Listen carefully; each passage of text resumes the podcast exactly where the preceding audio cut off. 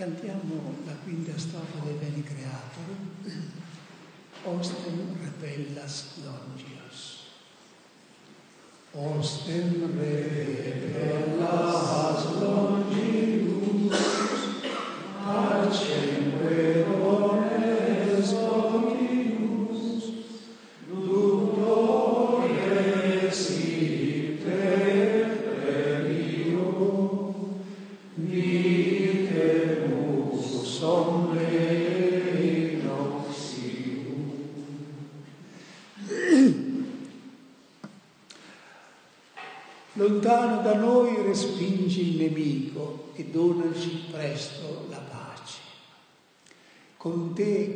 fai da guida eviteremo ogni male. Tuttore sic te previo, vuol dire con te che ci precedi come guida, eviteremo ogni male. Qual è il posto di questa strofa nel disegno teologico dell'inno? Ecco, si parla ancora del rapporto personale dello Spirito Santo con ciascuno di noi, con ogni battezzato. Però questa volta non tanto sulle diverse sfere del nostro essere, la mente, il cuore, il corpo, piuttosto nelle situazioni esistenziali della vita. E a guardare bene, due situazioni sono evocate in questa strofa, che in qualche modo però le riassumono un po' tutte. La prima è la lotta contro il male, la seconda, che occupa le due ultime righe, è il discernimento tra vari beni. Nelle prime due righe si parla della lotta contro il male, ostia bella snogius, lontano dal nemico e da ci la tua pace.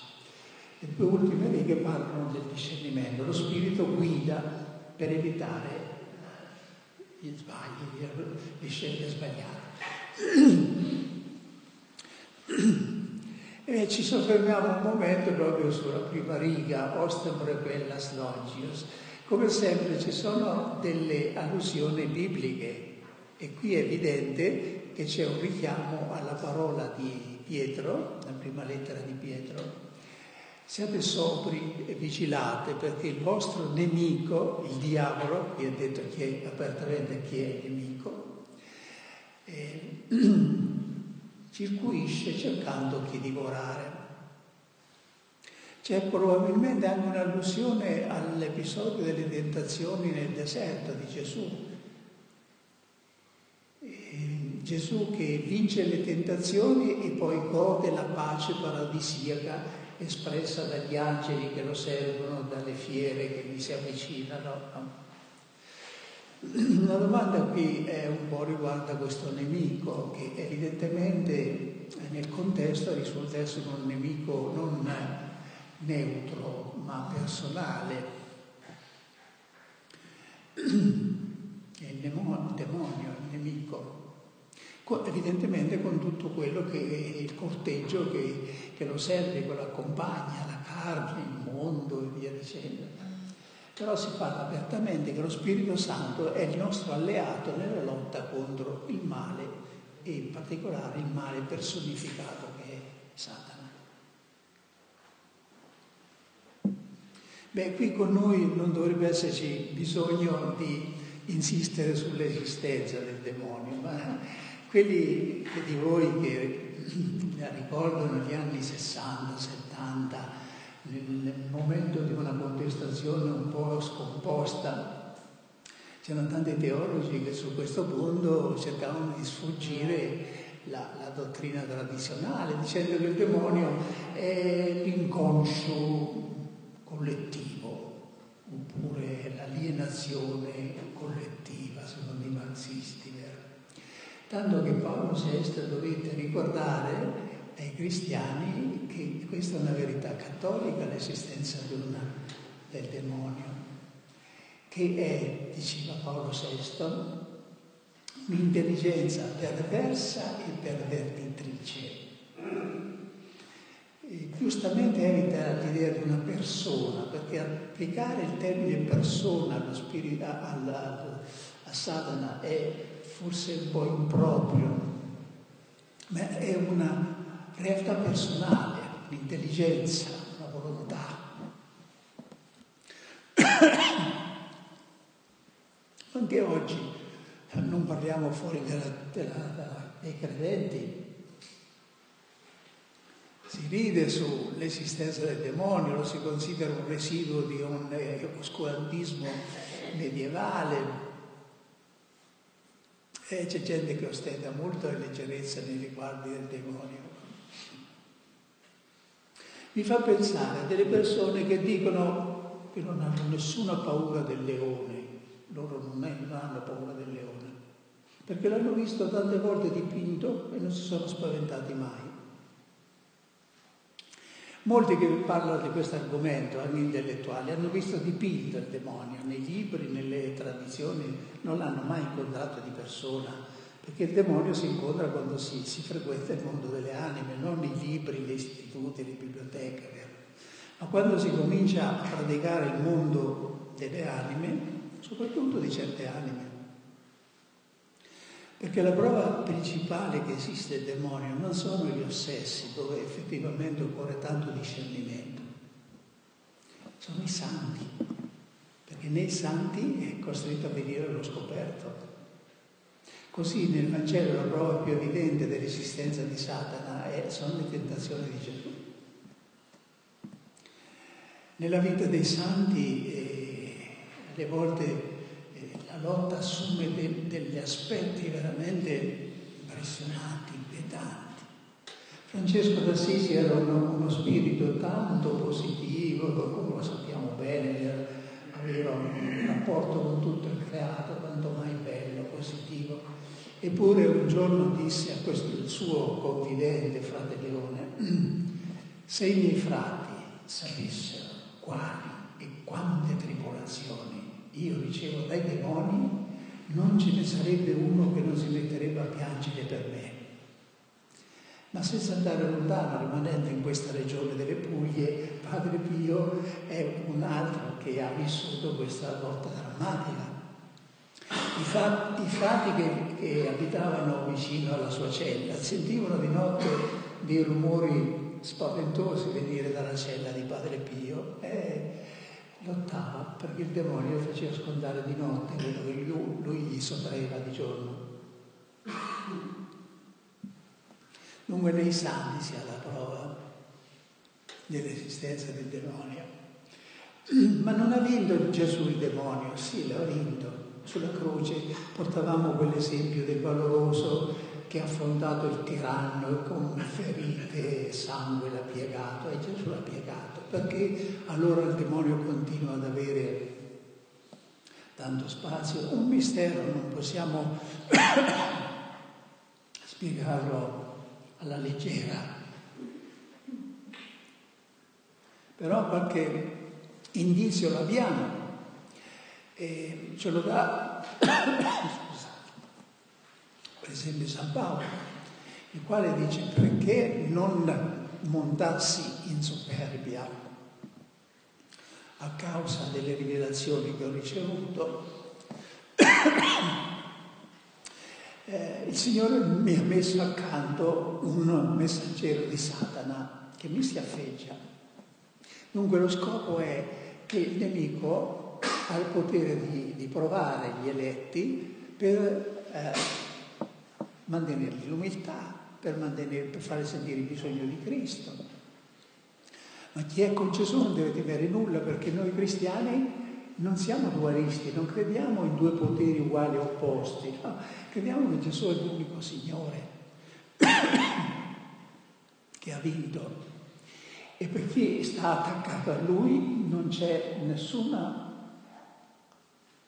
minaccia di poter cadere sotto le griglie di Satana se non vuole lui direttamente. Purtroppo tanti cristiani incauti si offrono all'azione del demonio, probabilmente anche qui in Puglia, non solo in altre regioni d'Italia. C'è un pullulare di maghi, di occultismo, di fatture, di... e purtroppo queste persone hanno il potere di fare del male perché Dio rispetta la, la libertà anche se uno vuole fare il male. Solo che a questa persona colpita, vittima, Dio dà la possibilità, se si tiene attaccato ai sacramenti, alla preghiera, di trasformare questo è una fattura in, in un mezzo di purificazione. Quindi bisogna stare attenti, noi sacerdoti, a scoraggiare, a tenere gli occhi aperti, scoraggiare le persone dall'entrare nella tela del ragno, perché è una tela questa tesa, per interessi spesso economici, vero? Ma una volta che uno incautamente la mosca cade nella, te- nella ragna tela, non esce più e quindi bisogna tenerli molto sull'abisso. Quando siamo noi sacerdoti davanti a situazioni che presentano degli aspetti inquietanti, satanici, la cosa migliore, l'esercizio migliore è proclamare Gesù è il Signore. O in silenzio o aiutare la persona a dire Gesù è il Signore.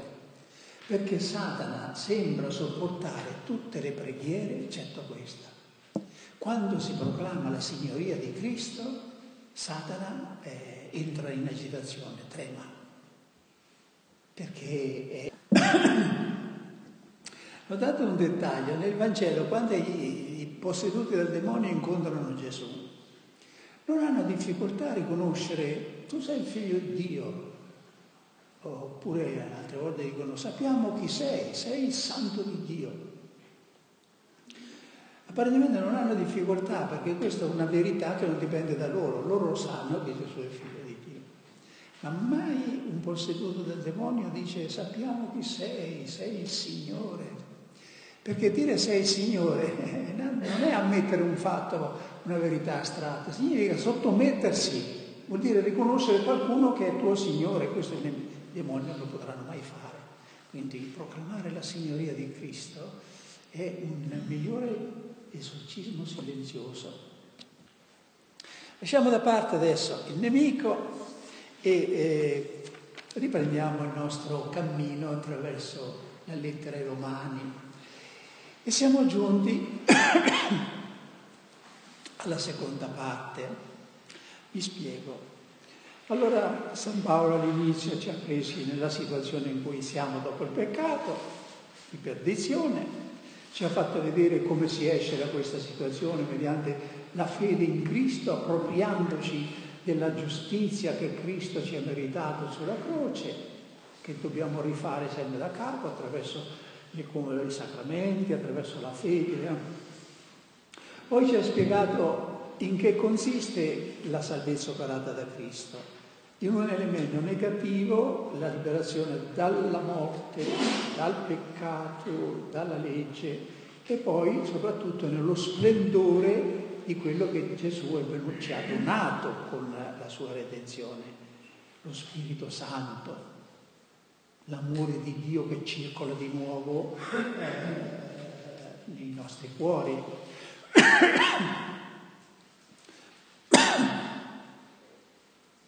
Dopo questo ci sono tre capitoli, il nono, il decimo e l'undicesimo, che trattano un argomento particolare, cioè il destino del popolo ebraico, perché non ha accettato il Messia, quando lo accetterà, eccetera. E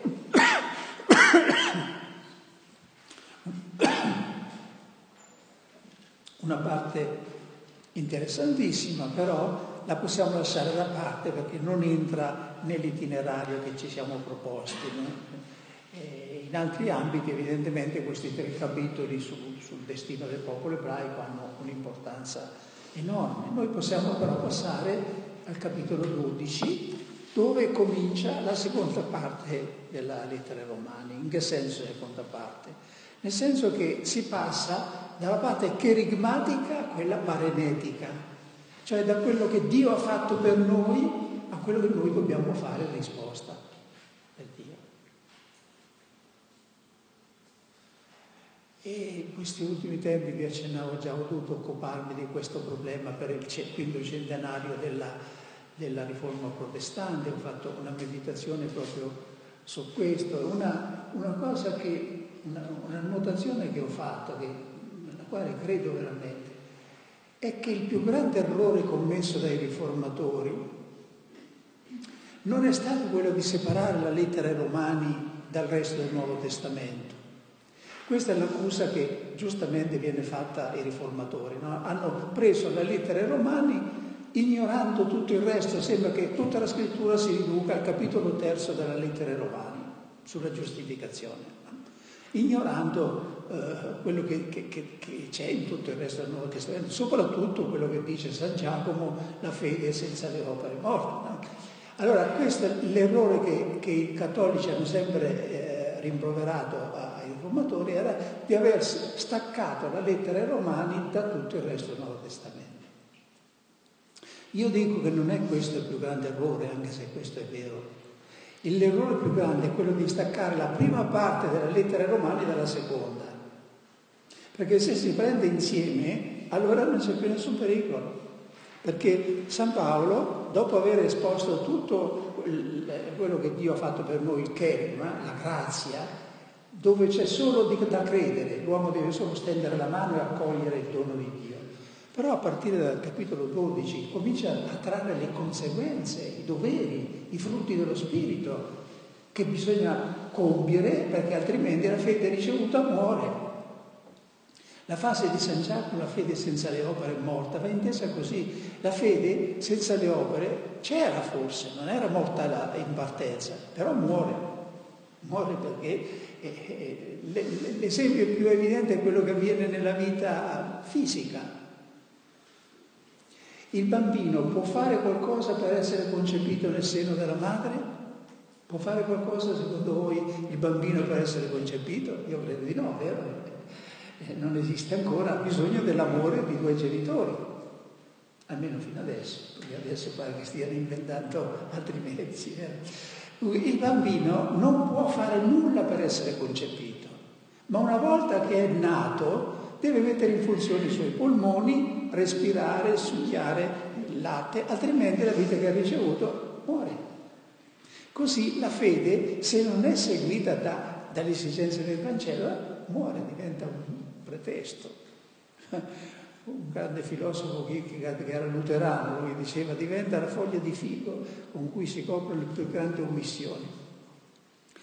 Ecco, questo, ma questa è la dottrina che purtroppo era stata ignorata, per cui ecco che c'è stata quell'esplosione, la, la, la reazione radicale di Lutero, era stata ignorata, ma già San Gregorio Magno, per esempio, aveva detto chiaro e tondo, non si perviene alla fede partendo dalle virtù, ma si arriva alle virtù partendo dalla fede. È chiaro che era esattamente, cioè che viene prima la, la fede e poi, poi, le opere. È quello che ci dice eh, Paolo in questa lettera. Per cui l'insegnamento più, in, più importante della lettera Romani, più che le singole cose che abbiamo visto, che pure sono così, così profonde, è nell'ordine con cui viene esposto tutto l'itinerario della salvezza. Non prima le opere, l'obbedienza, la carità, l'umiltà, il servizio e poi la grazia, come se questa fosse la ricompensa, ma al contrario. Prima c'è il dono di Dio gratuito che si ottiene attraverso la fede in Cristo e poi scattano le conseguenze, con la grazia di Dio dobbiamo portare i frutti dello Spirito.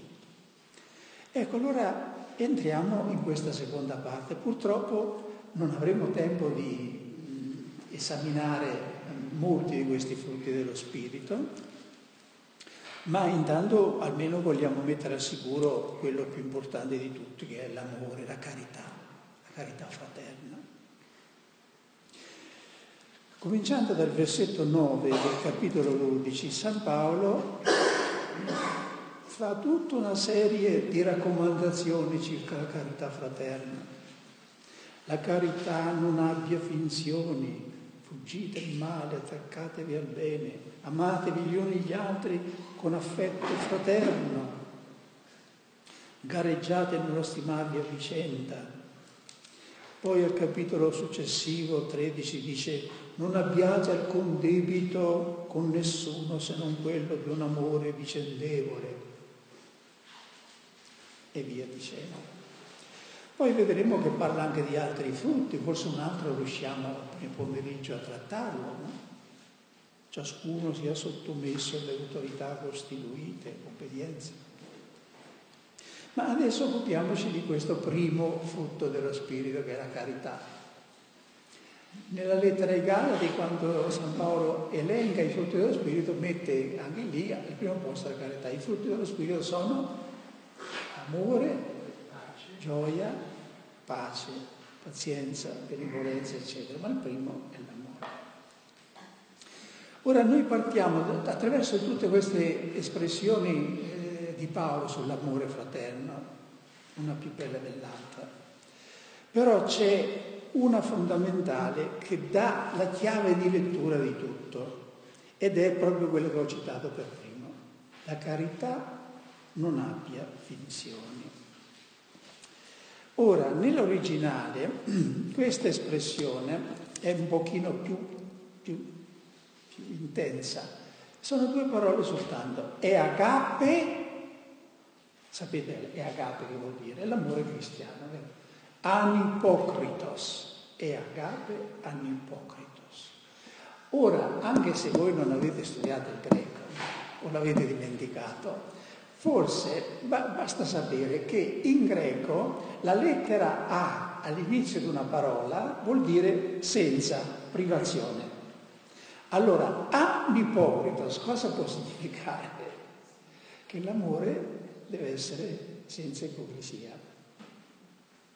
Ora è interessante notare questo perché delle tre o quattro volte che questo aggettivo anipocritos ricorre nel Nuovo Testamento, in tre casi su quattro è proprio un aggettivo eh, che qualifica la carità.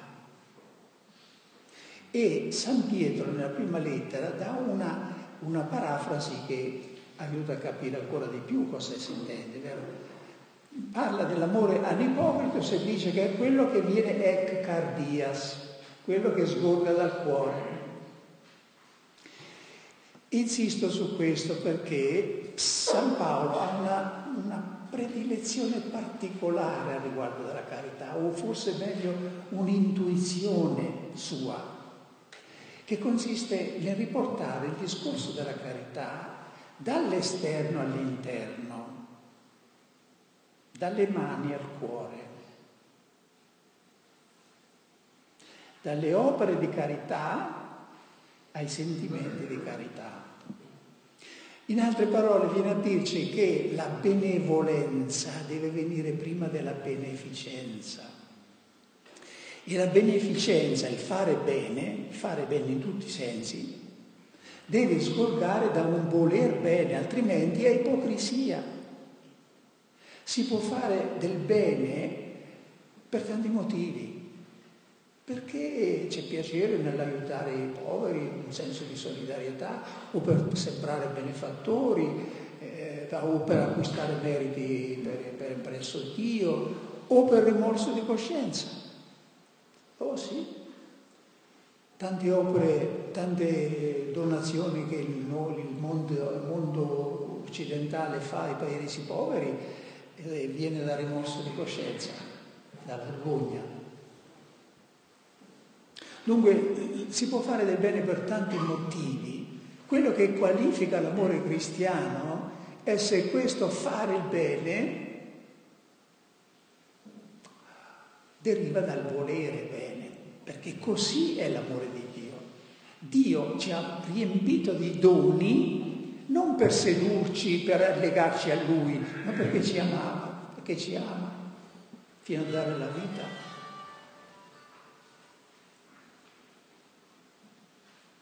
Dunque siamo riportati da San Paolo all'interno, al cuore, che poi eh, non è che la lezione di Gesù messa così in parole più, più strutturate. No, quante volte Gesù riporta il discorso al cuore? Quello che viene dal cuore che decide, non quello che entra nell'uomo, nella bocca, ma quello che esce dal cuore, perché nel cuore, cioè nel centro, volitivo, intellettivo, affettivo dell'uomo, lì si decide qual è la qualità di un'azione. È chiaro, carissimi amici, che San Paolo non intende minimamente deprezzare le opere di carità fattiva, guai. Lui stesso faceva le bollette per i poveri, si impegnava a fondo. No, vuole solo far sì che queste opere buone, le opere di misericordia, sgorgano da un cuore misericordioso. Che la, la carità sia la radice, infatti lui dice proprio così, in caritate fondati ed radicati. La vita cristiana deve essere radicata nell'amore, tutto deve sgorgare, almeno come decisione, come, come eh, desiderio, anche se poi l'attuazione pratica eh, rimaniamo sempre indietro.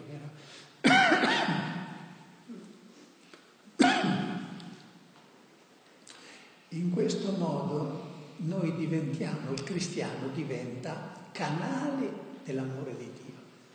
Il suo non è più un amore umano, è il...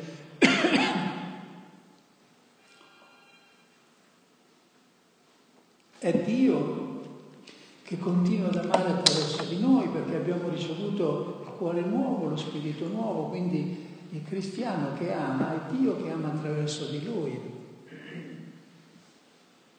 Ora, da questo ideale, perché questo è l'ideale, l'amore cristiano ideale è questa, diciamo, imitazione dell'amore di Dio gratuito, benevolenza, misericordia, eccetera, da cui scorre poi il fare il bene.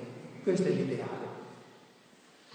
Se noi guardiamo però, almeno io se guardo il mio cuore, ahimè mi spavento, perché mi sembra di essere tanto lontano da questo, da questo ideale, eh, da, dall'avere un cuore dove tutti i fratelli hanno un luogo di accoglienza, dove tutti sono accolti, dove tutti quanti sono scusati, perdonati, eh, siamo molto lontani.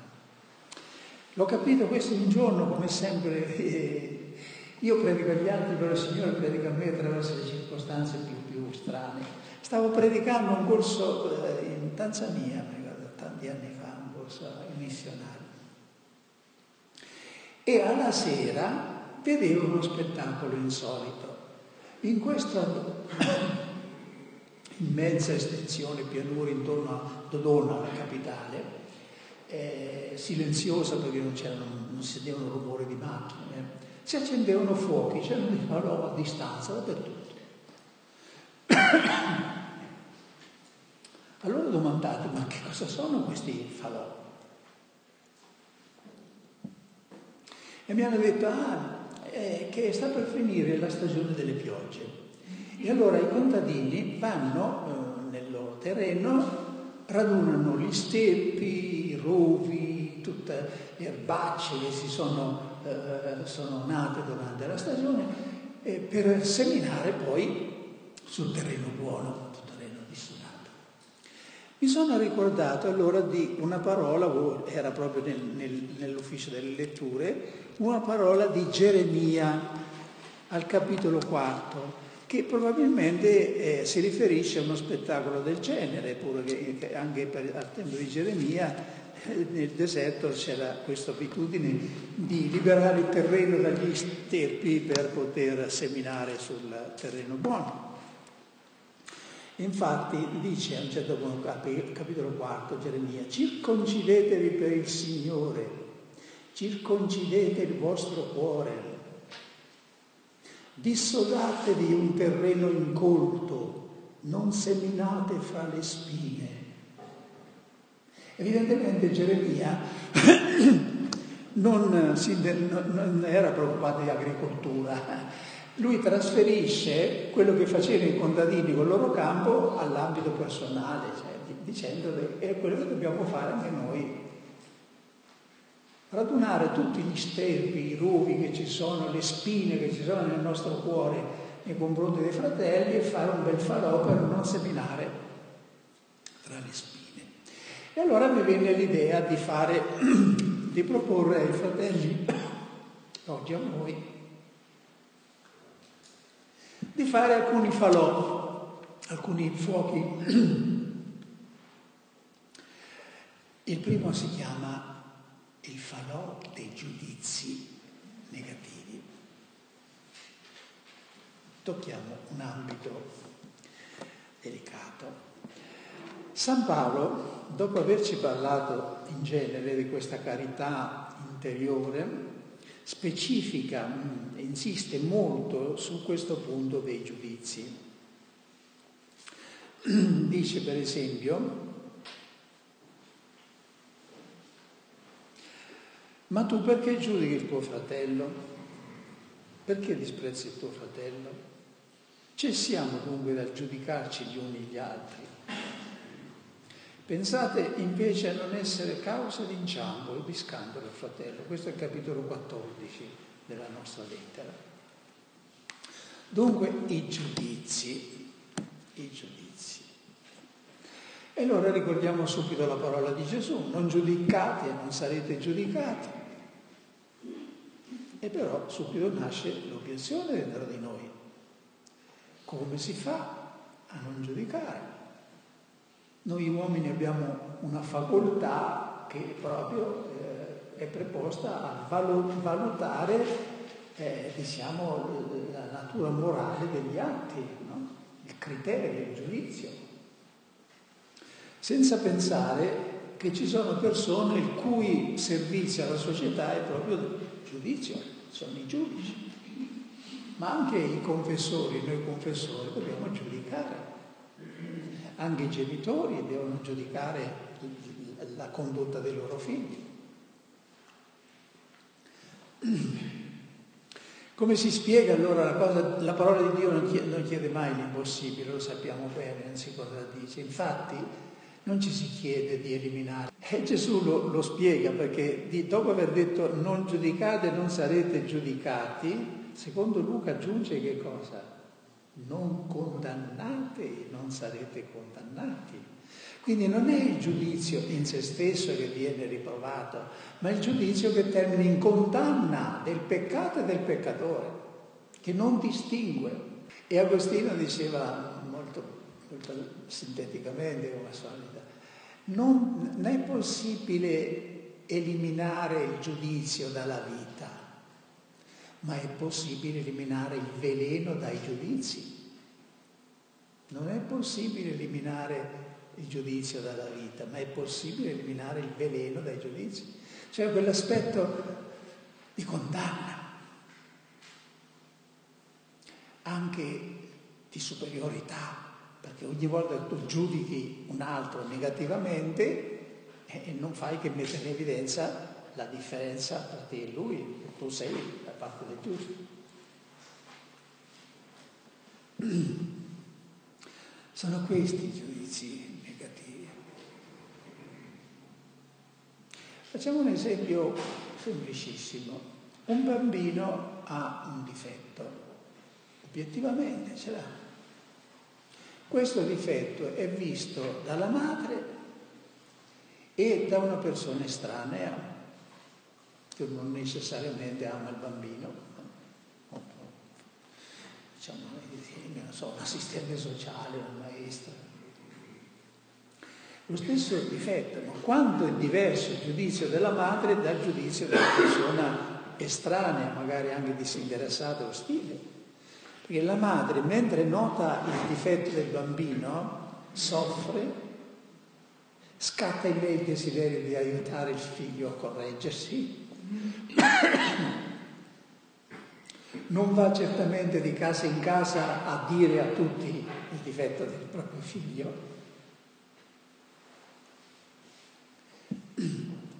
Ecco, se i nostri giudizi somigliano a quelli di una madre, non c'è niente da temere, non sono, non sono mancanze di carità. Il giudizio può essere anche un atto di amore, perché per sé può, il giudizio può concludersi o in assoluzione o in condanna, dipende da quello che ne facciamo noi. Che consiglio dare un po' praticamente su questo ambito? Che non è un ambito astratto, sapete? Se noi avessimo un po' di capacità di introspezione, cioè di, alle volte di rientrare dentro di noi, ci accorgeremo quante volte noi siamo in seduta in tribunale. Stiamo facendo, insomma, siamo in quasi in seduta permanente, diciamo. E di solito in questo processo c'è l'accusatore, c'è l'accusato, ma manca il difensore. Anche il difensore. Cioè, non non, difficilmente ci mettiamo nei panni dell'altro, vediamo, ma perché fa così? Io avrei fatto meglio? E poi che conosco io dei suoi motivi, dei suoi condizionamenti, perché lo fa, questo, che cosa, da che cosa viene tutto questo.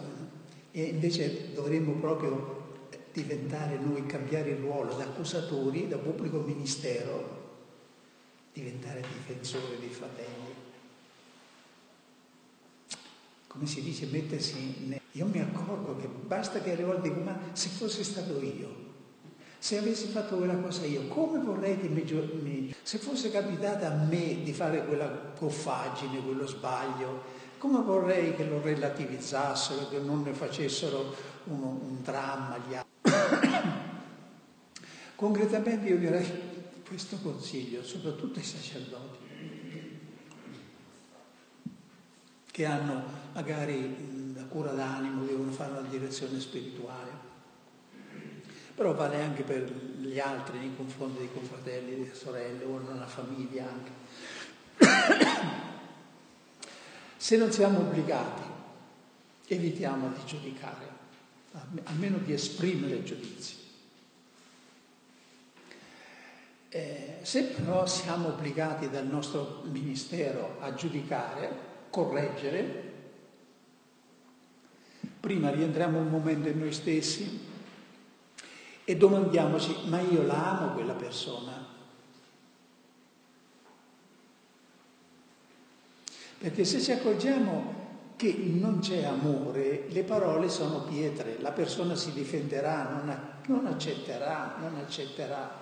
Quante volte a noi sacerdoti magari è capitato di far notare a una persona o in confessione o altrove una cosa evidente che non andava, che era colpa sua, non della comunità, non degli altri, e la persona sembrava non capire, non capire. E finché magari ci domandiamo, ma io sto dicendo con amore queste cose oppure eh, dall'alto di una cattedra? Perché se non c'è amore allora capisci perché l'altro si difende.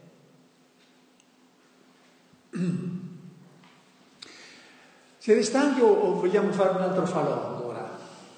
Facciamo un altro falò, tanto, tanto più che non c'è nessun pericolo di incendio, vero? Secondo falò è il falò delle parole ostili e ecco perché questa mattina vi dicevo, non ho commentato la, la lettura breve delle lodi, che diceva nessuna parola cattiva esca più dalla vostra bocca, ma solo parole buone che possono servire alla necessaria edificazione. Sì, le parole. Perché le parole possono essere spade che feriscono e uccidono dice San Giacomo. La lingua è un piccolo membro, però come il timone è piccolo rispetto a tutta la nave, è quello che, lo, che guida la nave. Con la, con la, lingua noi possiamo benedire Dio, possiamo ma, eh, fare maldicenza del prossimo. È molto delicato, è molto importante. Con le parole si possono edificare, una parola buona può edificare, può risuscitare un morto o può uccidere uccidere. Una parola, magari detta in un momento di rabbia, non, eh, crea un clima, toglie la, la, la, fiducia, soprattutto tra i coniugi, ma anche tra, nei rapporti tra il sacerdote e il suo popolo. Una parola può creare un muro che dopo ci vuole peggio del muro di Berlino per, per demolirlo. Le parole cattive non sono solo le bestemmie, naturalmente, no? parole cattive sono le parole amare, Le parole che gira gira si risolvono sempre nel dimostrare che io sono nella ragione e tu sei nel torto. Parole cattive sono quelle che eh, sempre accusano. E una volta quando avevo a Milano avevo una comunità di famiglie con le quali mi trovavo a pregare, all'inizio di una quaresima ci ponemmo il problema eh, che, che fioretto possiamo fare per unirci alla Chiesa che in questo tempo ci chiama a penitenza. E dovremmo escludere subito il digiuno, perché c'erano delle mamme con bambini piccoli o lattanti. E allora venne in incontro questa parola di Paolo, nessuna parola cattiva esca più dalla vostra bocca. E capimmo subito che quello era il digiuno che tutta la comunità doveva fare in Quaresima, il digiuno dalle parole cattive. Decidemmo di scrivere su un foglio questa frase di Paolo, nessuna parola cattiva esca più dalla vostra bocca. Ma io aggiunsi subito, mi affrettai a dire, per favore, questa scritta, questo cartello, non mettetelo all'esterno della porta della vostra camera, ma all'interno. Perché? Perché se lo mettete all'esterno non avvisa chi viene a trovarvi di non dirvi parole cattive. Se lo mettete all'interno è nell'uscire e andare verso gli altri che vi ricordate di non andare a dire parole cattive, quindi è per voi, non è per gli altri. Papa Francesco eh, dicerie, pettegolezzi che creano all'interno di ogni comunità un clima ostile, irrespirabile, di sospetto, di, di, di, di non verità.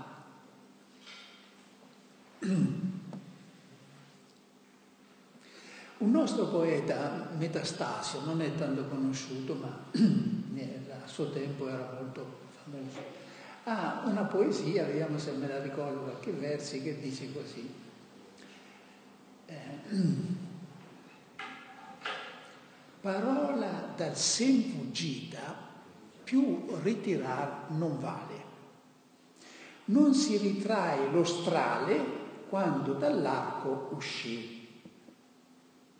Chiaro il senso è, quando si dice una parola eh, non è più possibile ritirarla, come non è possibile ritirare una freccia dopo che si è scoccata, vero? Non è del tutto, per fortuna, vero.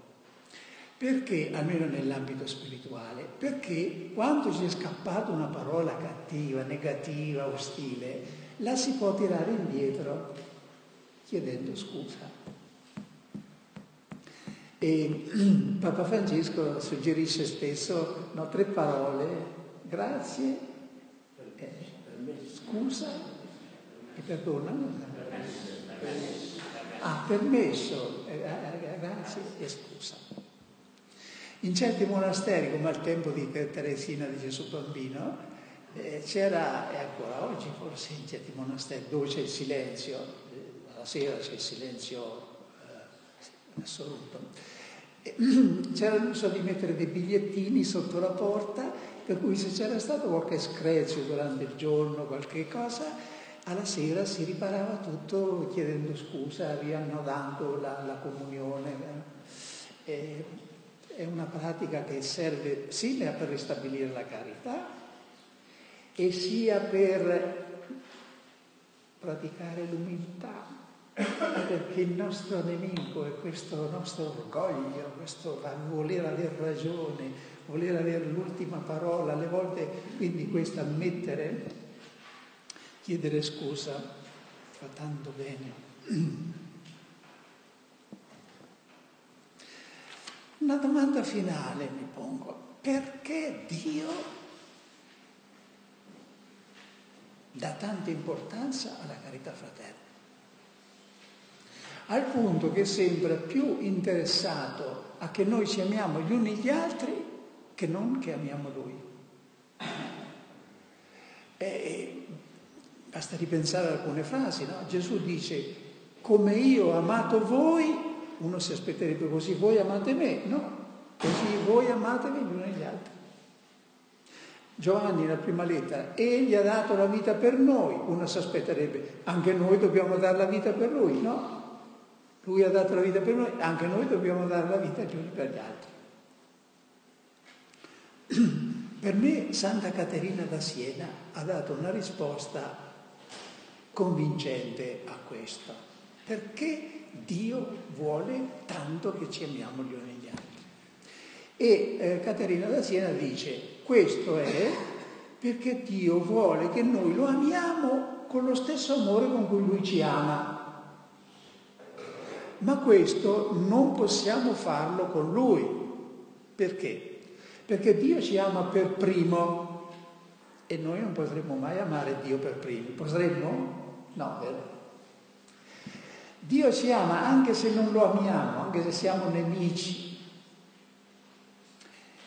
E noi non possiamo amare Dio che non ci ama, vero?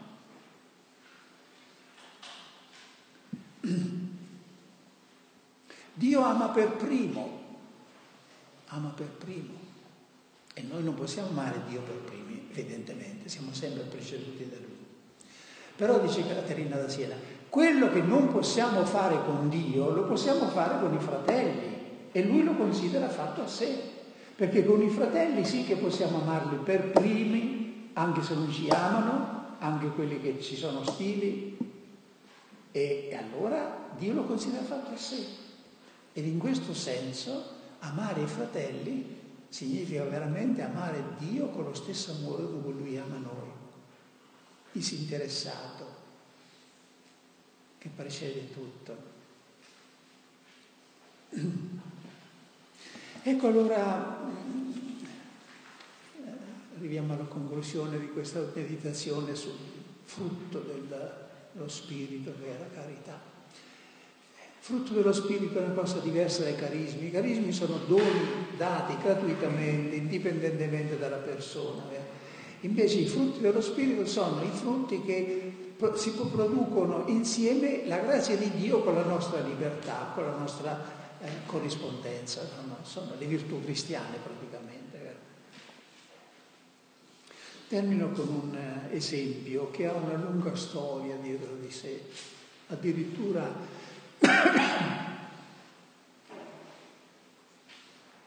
è un esempio che già i rabbini ebrei portavano eh, nell'Antico Testamento. In Israele o in Palestina a quel tempo ci sono due mari, c'è il mare di Galilea e il Mar Morto. You know? Questi due Questi due mari sono formati dallo stesso fiume, il fiume Giordano, che esce dal monte Hermon, forma il lago di Tiberio, il mare di Galilea, poi irriga la valle del Giordano e si getta nel Mar Morto. Come mai allora questi due mari sono così diversi? Che il mare di Galilea è un mare pieno di vita, di pesci, che è stato in Terra Santa avrà mangiato anche il pesce di San Pietro del lago di Invece il Mar Morto è un mare morto, non c'è un filo di vita, d'erba, niente. Pur essendo la stessa acqua. La spiegazione che davano i rabbini è questa, che il mare di Galilea riceve le acque del Giordano, ma non le tiene per sé, le fa defluire il Giordano riprende il corso irriga la valle del Giordano. Il Mar Morto riceve le acque del Giordano e le tiene per sé, non c'è un filo d'acqua che esce dal Mar Morto ed è un mare morto. E quindi la domanda con cui ci lasciamo è, noi vogliamo essere il mare di Galilea o il Mar Morto? Se vogliamo essere il mare di Galilea dobbiamo, per quanto ci è possibile, lasciar passare l'amore che riceviamo da Dio verso i fratelli, cominciando dai più vicini, da quelli che hanno più bisogno, con l'aiuto di Dio.